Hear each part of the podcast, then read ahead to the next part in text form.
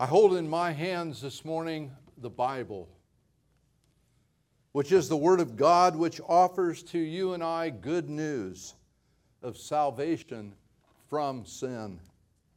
It is also a book that shows us the bad news of condemnation for sin. There is no other book in this world that proclaims the total depravity of man apart from a holy God, the Word of God. Since the fall of mankind, the Bible reveals that every person that's been born into this world is born with a sin nature. What the psalmist David said can be said of you and I. Behold, I was brought forth in iniquity, and in my mother's and and in sin did my mother conceive me. Early in Romans three twenty-three, that wonderful verse we all know, he says, "For all have sinned and fall short of the glory of God." Every one of us. Because of the universal sinfulness of man, unbelievers are under what? The condemnation of God. Ephesians two three says, "And we by nature children of wrath." Sin is a defiling disease that corrupts, that defiles, that degrades and disquiets every soul. It removes peace and joy and contentment from the heart and replaces it with trouble and confusion. And we see that all through our world today, don't we? People are confused because of sin. Because of sin, mankind is under the power of Satan. Ephesians two b says, "Following the prince of the power of the air, the spirit that is now at work in the sons of disobedience." Because of sin, all mankind is born in bondage to pain, to disease, and to death. In Job five seven, one of Job's friends observed that man is born for trouble as sparks fly upward. And how true that is. It happens. We are all subject to disease, but to problems of this body. And as the older we get, the more we find that it fails. Right, Caroline? We see it. Fallen men are heirs of God's judgment in Hebrews ten twenty-seven. But a fearful and expectation of judgment and a fury of fire that will consume the adversaries. And there is a curse on the sinner's soul. Some of our last, our Lord's last words on this earth were in Mark sixteen sixteen b. "But whoever does not believe will be condemned." Second Thessalonians one eight says, "In flaming fire, fire inflicting vengeance on those who do not obey the gospel of our Lord Jesus Christ."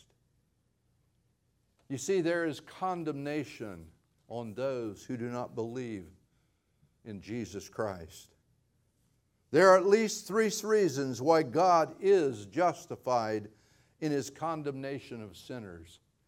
And first, we see it is because all men, through our lineage from Adam, share in the guilt of original sin, both moral and spiritual depravity. And we can turn to Romans, back just a few verses or chapters, in Romans five, verse seventeen and eighteen. And it says, "For if because of one man's trespass death reigned through that one man, much more will those who receive the abundance of grace and the free gift of righteousness reign in life through the one man, Jesus Christ. Therefore, as one trespass led to condemnation for all men, So the act of righteousness leads to justification and life for all men. For as by one man's disobedience the many were made sinners, so by one man's obedience the many were made righteous. Because of Adam, many were made sinners, one man. And because of one man, Jesus Christ, we've all been made righteous. Second, because every person is born with an evil nature. Ephesians two three says, among whom we all once lived in the passion of our flesh, carrying out the desires of the body and the mind, and were by nature children of wrath, like the rest of mankind. That was you and I before we knew Jesus Christ. That was our evil nature, all of us. Third, because of the evil deeds our depraved natures produce. In Romans two six, Paul says again, he will render to each one according to his works. In verse eight, but for those who are self-seeking and do not obey the truth, but in righteousness, there will be wrath and fury. Those who seek after self and do not obey the truth, but unrighteousness. That's where we were. For the unrepentant sinner, this is nothing but bad news. But for the sinner outside of Jesus Christ, there is nothing to look forward to except spiritual death and eternal damnation in hell, the lake of fire. I hate to paint that kind of picture, but that's what the Bible paints. Jesus gave the example of the lost, of the place for the lost in Matthew eight twelve, and it says that they will be cast into outer darkness. There will be wailing and gnashing of teeth. What a horrible condition. This is the condition of every person born into this world. And in the light of this horrible and dreadful condition, the Apostle Paul proclaims the good news. Praise the Lord. In Romans eight, one through four. That wonderful truth that those of us who by grace through faith alone believe and belong to Jesus Christ. I don't understand for the life of me how anyone who has heard the gospel of Jesus Christ and does not run headlong and accept God's provision of grace. The only thing I can understand is that their eyes are blinded, their hearts hardened. In presenting God's salvation to you and I as believers this morning, we see four things. There's actually four R's that Paul focuses on, and that's what we'd like to look at this morning. First, we see the reality of freedom. Secondly, we see the reason for freedom. And third, the route to freedom. And for the result of freedom.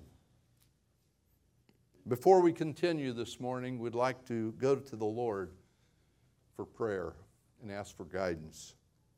Would you bow with me? Heavenly Father, I thank you so much for your word. I thank you, Father, so much that Jesus Christ went to the cross and he took my sins upon him, and he nailed them to the cross. Oh Father, how thank how thankful we are that there is no condemnation to those of us who are in Christ Jesus. We thank you for the good news that we have of salvation. But we always want to remind those that are outside of Christ the bad news, that there is condemnation to the sinner. So Heavenly Father, we pray this morning that you will guide my heart, guide my mind, give us clarity from the Word, Father. We pray for the Holy Spirit to just lead this morning, because we know that if the Holy Spirit is not leading, nothing that is said will be worth anything. So we thank you and praise you, Lord, for the power of the gospel. So we just look to you just now and ask for your strength and guidance in Jesus' name. Amen. First of all, we look at the reality of freedom. No condemnation. No condemnation. That's what he says here, verse one a. He says, there is therefore now no condemnation. Under most circumstances, the word therefore introduces a result, a consequence, or a conclusion based on what previously took place in just a few verses before. But it seems probable here that therefore marks a conclusion from the first, from the entire first seven chapters of this book of Romans.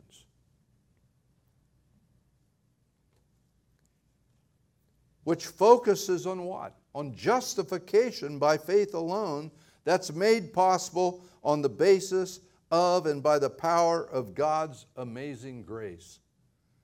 Chapter eight shows us a major change in the flow of the epistle. Paul begins to show us the results of justification in the life of you and I, the believer. He begins to unpack for us the divine truths of the doctrine of salvation. He shows us that salvation did not come through Christ's perfect life, but through his perfect death and sacrifice on the cross. It is there where Christ paid our debt for us, for those of us who place our trust in what Jesus Christ did on our behalf. There is now no condemnation. What a What a joy for the believer. What is the very heart of the gospel? It is that Jesus completely and forever paid our debt of sin and the penalty of the law, which is condemnation of death. For everyone who cries out for mercy and places his trust in the Lord Jesus Christ. Jesus not only paid our debt of sin, but in First John one nine, he said he cleanses from us from all unrighteousness. All unrighteousness. Even though our sins were as scarlet, in Isaiah uh, one eight, I believe it is, he makes them as white as snow. Even though they were red like crimson, he makes them like wool. He took his, our sins upon him and washed us clean. Even more amazing is that Christ graciously imputes his own perfect righteousness to each one of us who is believers in Christ. That, that's just amazing to me. That, that just it literally blows my mind. I, I can't even grasp it. Hebrews ten fourteen says, for by one offering, he, Christ, has perfected for all time those who are sanctified, those who are set apart. In Second Corinthians five twenty-one, I love that verse. I quote it often. It says, for our sake he made him to, for him to be sin who knew no sin, so that in him we might become the righteousness of God. He's not only declared us righteous, but he has made us righteous by giving us his own righteousness.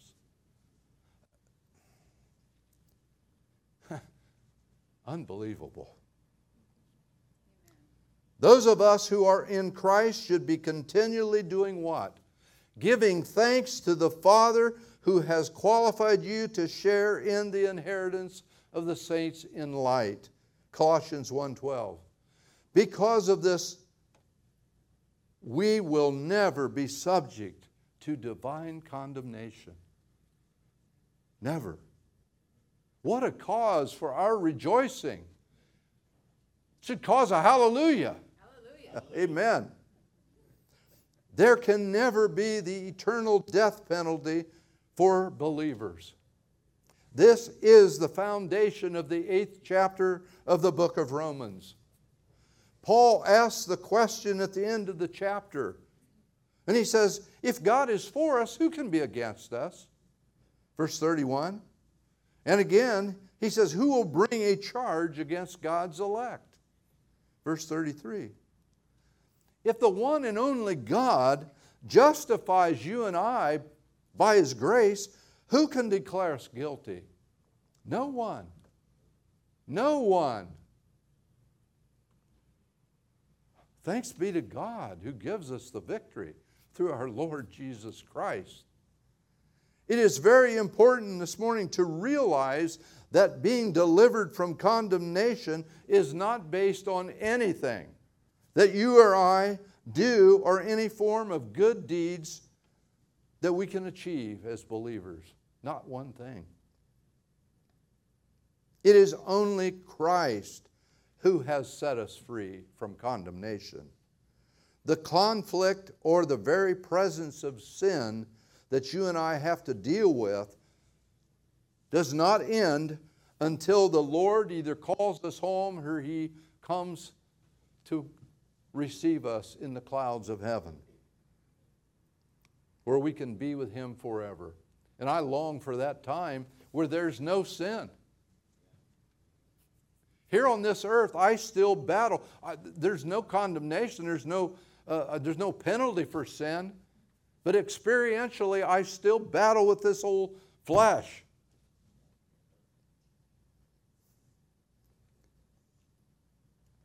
The conflict is always there. Also, we need to understand that being delivered from divine condemnation does not mean that we are delivered from divine discipline. Hebrews twelve six tells us that for those whom the Lord loves, He chastens or He disciplines, and He scourges every son whom He receives. I'm so grateful for that. If it wasn't for God's discipline upon my life, I don't know where I'd be. There's so many times that we We tend, because of this old flesh, to wander a little away. And yet God in His love brings us back to Him. Brings us back to the Word of God. There's times where we, we, we tend to get away from the Word, don't we? There's, you know, do you know that if we don't spend time in the Word every day, if we don't spend time in prayer to our God, if we don't spend time in fellowship to the Lord, it's so easy to get away. It's so easy to go our own direction. And God has to intervene. And He does to those who He loves. Just because that we are delivered from God's condemnation does not mean or does not free us from being accountable to Him for our actions. There is no condemnation, but yes, we need to be accountable to God, and God does make sure that that happens to the believer. He wants us to walk in His way, in His will. Number two, the reason for freedom is justification. As we said, it's all through the first seven chapters of the book of Ephesians, of Romans. It's just so interesting. Sometimes you have an opportunity to go through and just look at every chapter. It talks about those who are who are living unrighteousness, or the unrighteousness of the law. And it talks about the righteousness of Christ. It's all through there. Justification by faith. How thankful. And he says, for condemnation, for, for there is no condemnation of those who are in Christ Jesus. For the law of the Spirit of life has set you free from the law of sin and death. Verses one b. There is no exception in verse one a, which believers are exonerated from divine condemnation. It is given to those who are in Christ Jesus. That's who he's speaking of, those who are in Christ Jesus. Because of justification, we are forever released from the bondage of sin and the penalty of death, and are fit to stand sinless before a holy God forever in his presence.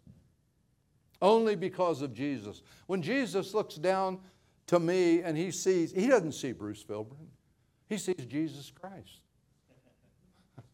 He has to. If he sees me, I would never be saved. It's only because of Christ. Paul shows us in chapter uh, seven, uh, seven through twenty-five, all through there, that none of us as Christians can escape the struggles with sin in this life, can we? We'll battle it. Even the Apostle Paul was not exempt.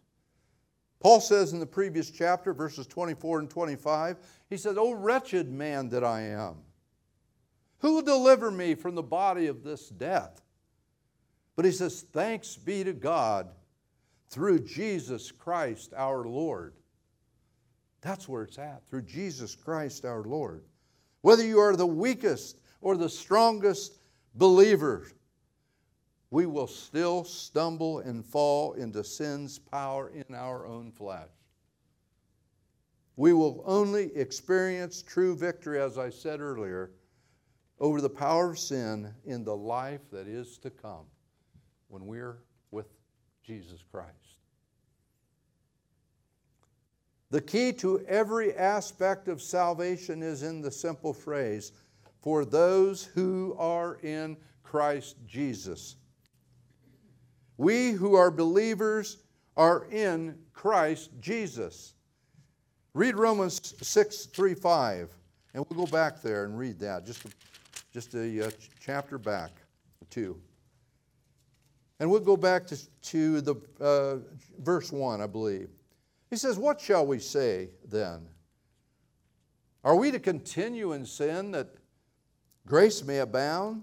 Says, "By no means," or in the King James, says, "God forbid."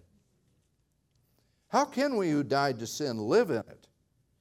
We can't. "Do you not know that all of us who have been baptized into Christ Jesus were baptized into his death? We were buried, therefore, with him by baptism into death, in order that, excuse me, into death, in order that just as Christ was raised from the dead by the glory of the Father, we too might walk," how? "In newness of life." In newness of life. We are not just outwardly identified with Christ, but we are a part of Christ. We're not just united with him, but we're united in him. It's a relationship. It's not a religion. It's a relationship. Paul explains in First Corinthians fifteen twenty-two, he says, "For as in Adam all die, so also in Christ all shall be made alive." Galatians two twenty, "I have been crucified with Christ," Paul says. "It is no longer I who live, but Christ who lives in me. And the life I now live in the flesh, I live by the faith of the Son of God who loved me and gave himself for me." It's Jesus Christ's life that lives and flows in and through our life. Not our life, not my life, but his life. Martin Luther said, It is impossible, I quote, for a man to be a Christian without having Christ. And if he has Christ, he has at the same time all that Christ, all that is in Christ. Now, that's an amazing. He goes on here, but, but I'm going to read this again. It, to me, that, that's amazing. It is impossible for a man to be a Christian without having Christ. Very simple. But if he has Christ, he has at the same time all that is in Christ. That's amazing. Everything that is in Christ is ours. What gives peace to the conscience is that by faith our sins are no more ours, but whose? Christ, upon whom God hath laid them all, and that on the other hand all Christ's righteousness is ours, to whom God hath given it. Christ lays his hand upon us, and we are clothed, for he is the glorious Savior, blessed forever. End quote. What a wonderful quote. The conjunction for carries the meaning because. And it leads us to the reason that there is no condemnation. It says the law of the Spirit of life in Christ Jesus has set me free from the law of sin and death. Paul's not speaking here of the Mosaic law,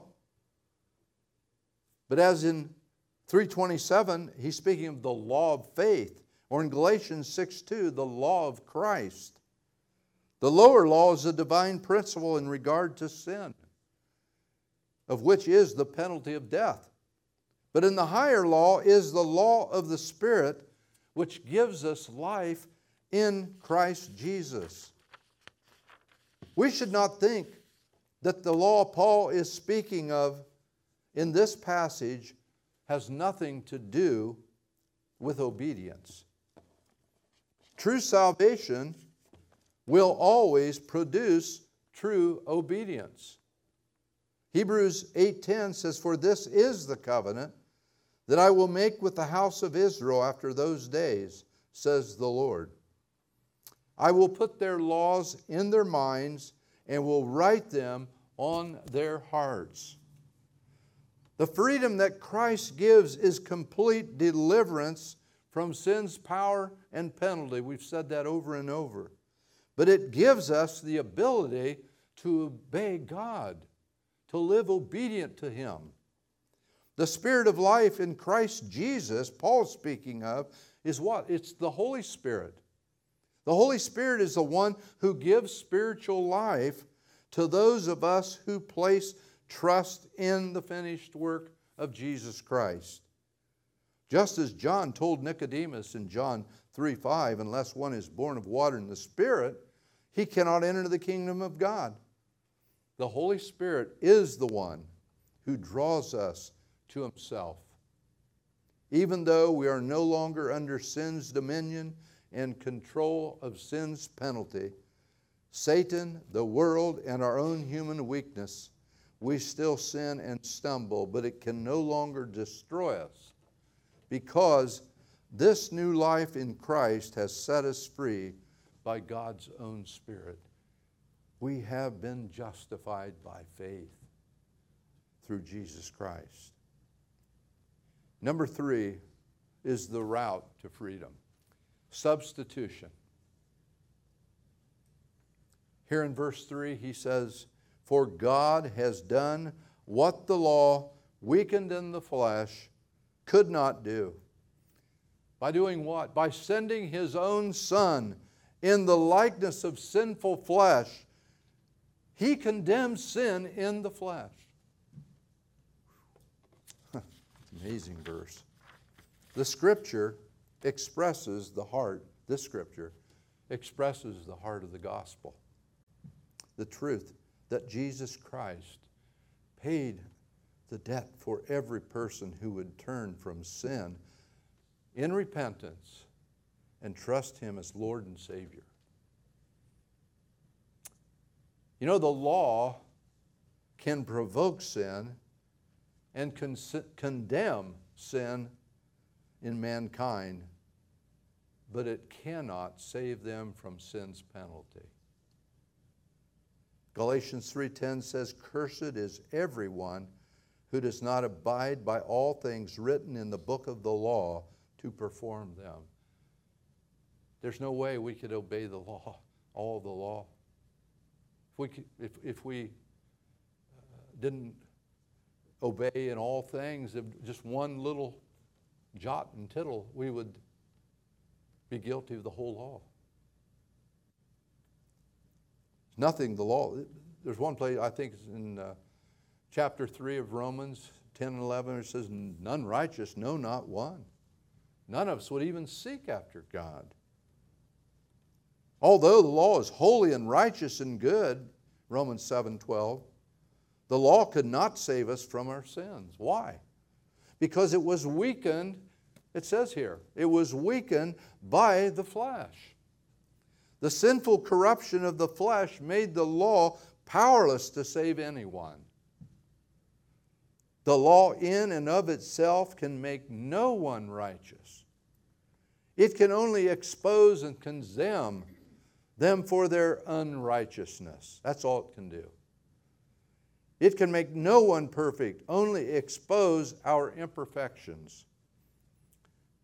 Acts thirteen, thirty-eight and thirty-nine, Paul stated, "Forgiveness of sins is proclaimed to you, and through him everyone who believes is freed from all things from which you could not be freed from the law of Moses."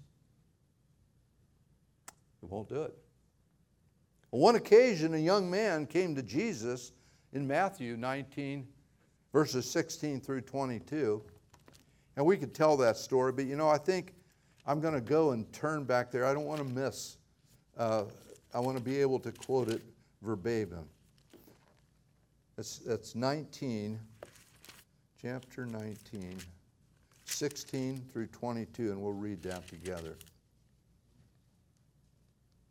I think I'm right here. Wait a minute, just a moment. Yes, nineteen, sixteen through twenty-two.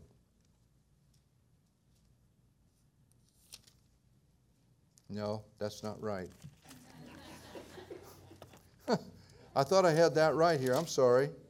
Uh, it's in Rome, it's in John. Okay. Uh, Phil, do you know where that's at? Are you talking about the rich young ruler? Rich young ruler. That's it. That's Matthew nineteen. Mark. It's Matthew nineteen. I said John nineteen. No wonder I can't find it. Yeah, there you go. I'm sorry. Excuse me. Senior moment. Thank you. Appreciate it. Matthew nineteen, sixteen through twenty-two. There we are. It says, "And behold, a man came to him saying, 'Teacher, what good deed must I do to have eternal life?' And he said to him, 'Why do you ask me about what is good? There is only one who is good.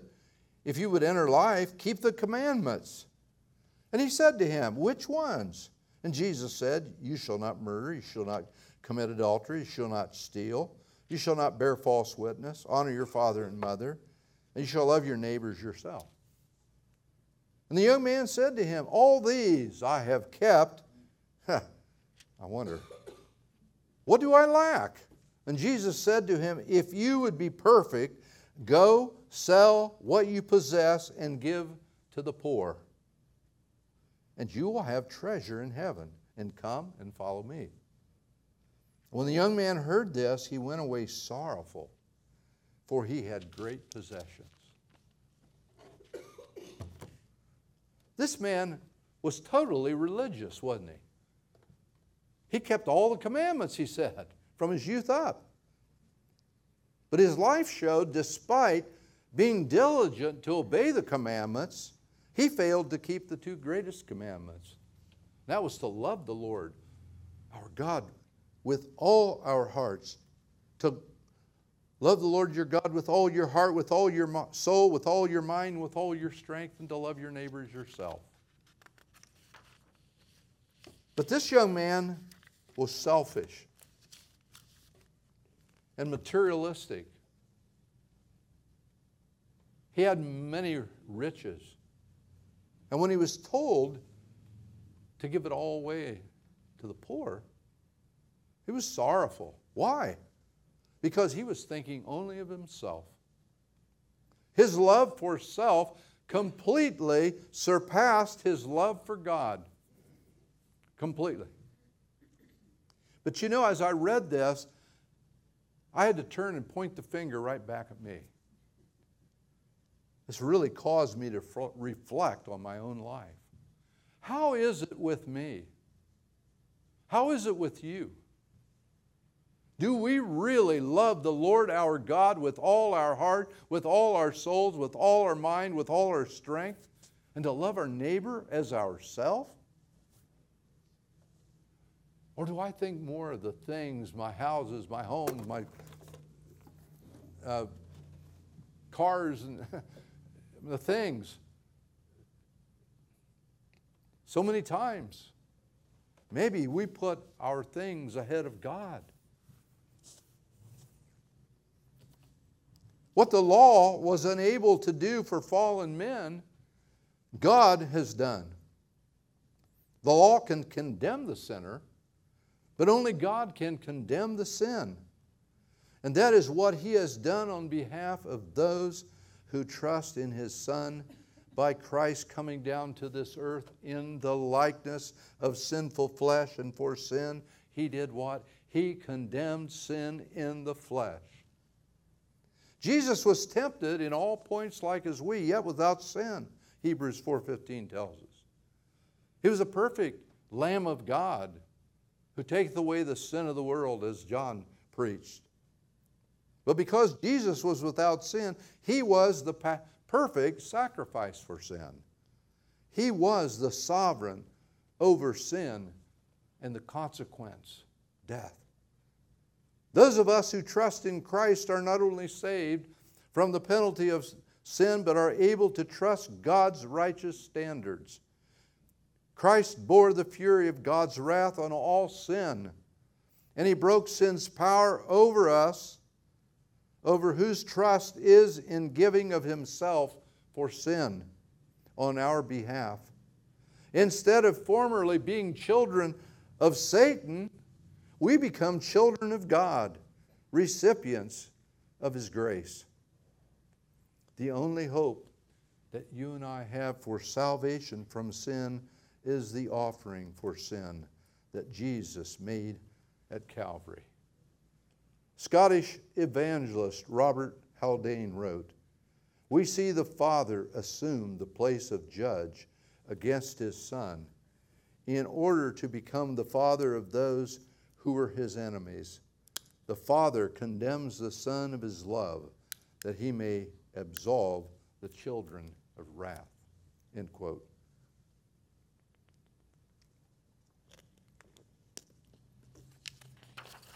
Jesus Christ condemned sin in the flesh. Whereas since one con- once condemned the believer, now Christ, our Savior, condemns sin, delivering the believer from sin's power and penalty, as we said over and over. We cannot stress enough what Jesus Christ did for us at Calvary's cross. No wonder the apostle says in First Corinthians chapter two, verse two, he says, I am determined or uh, I've decided to know nothing among you except Jesus Christ and Him crucified. I think that should be our motto. I'm determined to know nothing among you except Jesus Christ and Him crucified. You know, today we we, we try to solve all of, of our uh, society's ills. Everything of culture, we think that we, we've got to get in there and, and solve things. But you know what? The only thing that will solve us is Jesus Christ and Him crucified. That's it. It's the gospel. That's, that is our responsibility, brothers and sisters in Christ, is to share the gospel with others around us. Not fix all social ills. We can't do it. It's just Jesus Christ. It will be fixed one day when He comes again.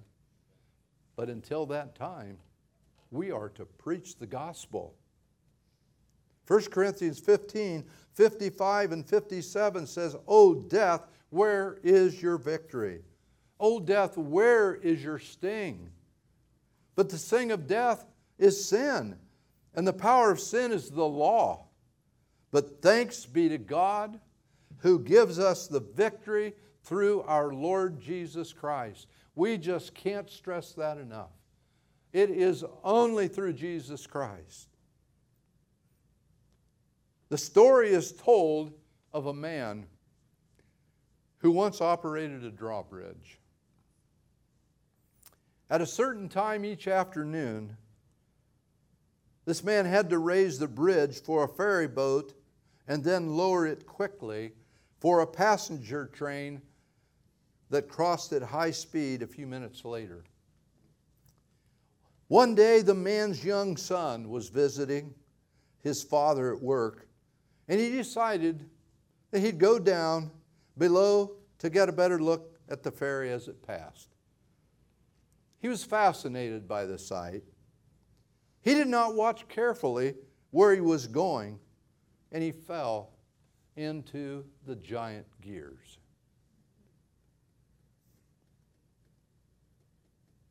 One foot became caught, and the boy was helpless to free himself.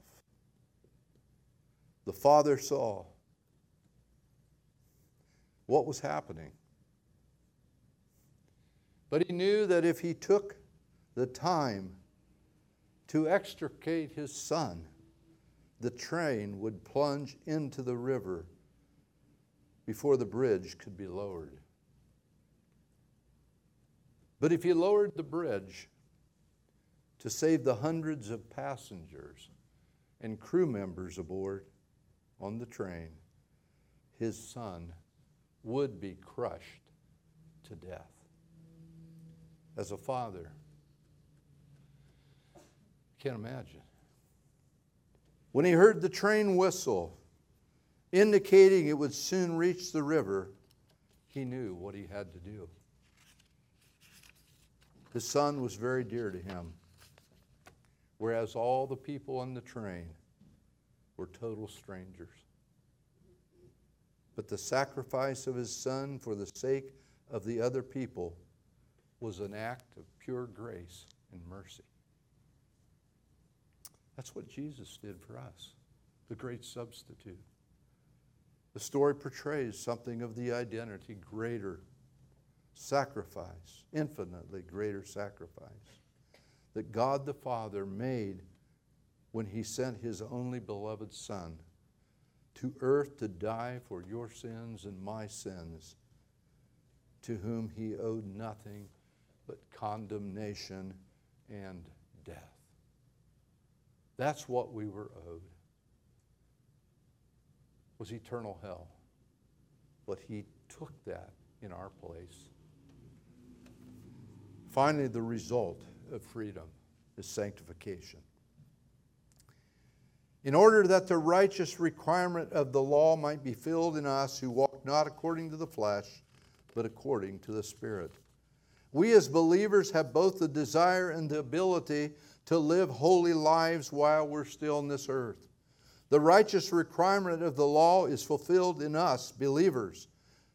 Paul is speaking not of the justifying work of salvation, but here of the sanctifying work that is being lived out in our daily lives. Apart from the Holy Spirit working through the life of the believer, our human efforts at righteousness are as contaminated as filthy rags. Isaiah sixty-four, verse six. But because we have been cleansed through the blood of Christ, we have been given God's own divine nature within, and we long for and we're able to live a life of holiness. God does not give us spiritual freedom so that we can do as we please, but to do as He pleases. This phrase, who walk not according to the flesh, but according to the Spirit, is not just an admonition, but it's a fact that applies to all of us who are believers in Christ. Being indwelt by the Spirit is not a mark of spiritual maturity or growth, but the mark of every true born-again Christian without exception, period. It would show. It should be our walk. To walk refers to a habitual way, a habit, or a bent of life, or how we would say in our vernacular today, a lifestyle. It is the lifestyle. Paul counseled the Ephesians to walk no longer as the Gentiles walk. How? In the futility of their mind. Ephesians four seventeen. John declares, First John one seven, if we walk in the light as God is in the light, we have fellowship with one another, and the blood of Jesus Christ, His Son, cleanses us from all sin. Paul makes it very clear that a true believer does not walk according to the flesh, but according to the Spirit. At the end of Christ's Sermon on the Mount, Jesus commanded, you are to be perfect as your heavenly Father is perfect. Matthew five eight. And we know that's positionally. We are perfect in Christ, but we strive for perfection in this life. Nothing is dearer to the heart of God than the moral and spiritual excellence that He has created in His own image, you and I, men and women, boys and girls, for Christ. In Ephesians one four, Paul says, even as He, God, chose us in Him before the foundation of the world, that we should be holy and blameless before Him. Why? Verse five tells us, for the praise of His glorious grace. It's all for the praise of the glory of God. Christ does not want a bride who is only positionally righteous, but He wants one who lives righteous, just as He Himself is righteous. And that can be accomplished only through the indwelling power of the Holy Spirit of God, who gives us that desire. Remember, the main purpose of the gospel is not to make you and I happy, but to make us holy. God promises to give us joy, but He demands holiness, without which no one will see the Lord. Hebrews twelve fourteen. Righteousness is at the very heart of the salvation. It is how God saves those of us who trust in His Son. He says, for I'm not ashamed of the gospel of Christ. It is the power of God unto salvation, unto all who believe, to the Jews first and also the Gentiles. And then he goes on and he says, for it is the righteousness of God is revealed from faith to faith. As it is written, the righteous shall live by faith. Romans one sixteen and seventeen. Scripture is clear that in some unknown way, known only to the sovereign God, a person begins to walk by the Spirit of God the moment he believes the gospel. Have you ever noticed that? I remember when I first come to know Jesus Christ, all of a sudden the things that I used to love I now hated. The things that I hated, I now love. I love the Word of God. I couldn't get enough of it. Ephesians two eight through ten says, Paul says, for by grace you have been saved through faith. And this is not of your own doing. It is the gift of God, not of the result of works, lest any man would boast. For we are His workmanship, created in Christ Jesus unto good works, which God prepared beforehand that what? That we should walk in them. It is a true statement. I think either Martin Luther or John Calvin, I looked it up, basically started this as that we are saved or justified by faith alone, but faith that justifies or saves is never alone. Luther. Mm-hmm. Martin Luther. And I quote, "A genuine believer will continue, will commune with our Heavenly Father in prayer. But we have the responsibility to pray. We read God's Word and are taught by the Holy Spirit. Yet we are obligated to seek the Spirit's guidance. The Holy Spirit will produce spiritual fruit in our life, but we are admonished to bear fruit. Those truths are part of the amazing and seemingly paradoxical tension between God's sovereignty and man's free will. Although man's mind is incapable of understanding such mysteries, the believer accepts them. Why? Because they are clearly taught in His Word." Pastor John MacArthur. How true that is. You know, God's sovereignty and man's free will. I can't explain it. I have to believe it by faith. In this finite mind, it's a mystery. MacArthur's right. But we believe it. And we preach it. We preach the doctrine of election.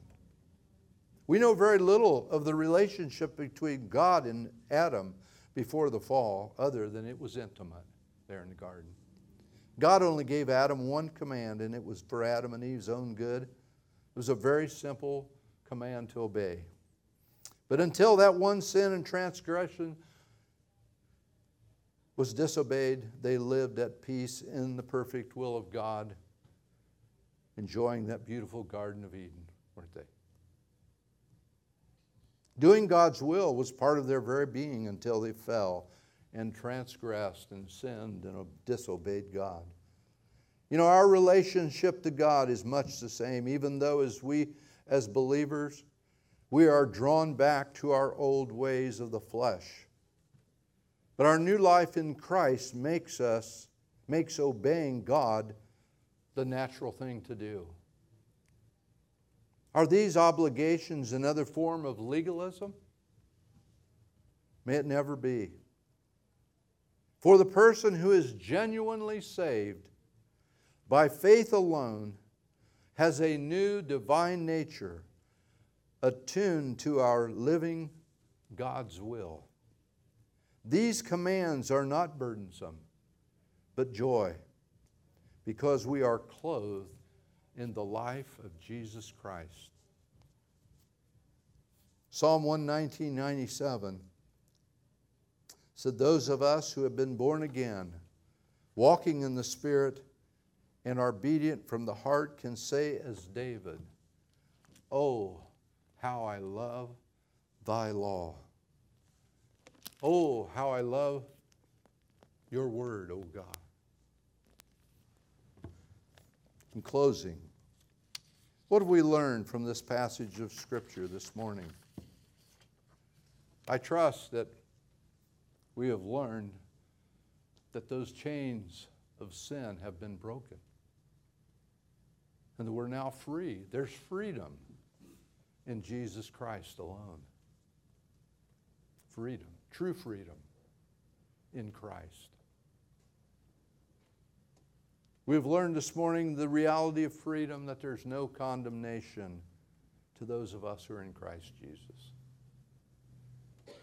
We have learned the reason for freedom, that we have been justified freely by His grace. And we learned that the route to freedom is substitution. Christ substituted His own life for my life. And the result of freedom, sanctification. We are free to live a holy and blameless life before our God. That's to those of us who are in Christ. But you know, this morning, if there is anyone who is here that does not know or has never come to Christ for salvation, that you have never come under His shed blood, I want to offer the gospel to you. The gospel is that Jesus Christ lived, He died, gave His life on the cross. He was buried, and three days later He rose again, according to the Scriptures. That is the gospel.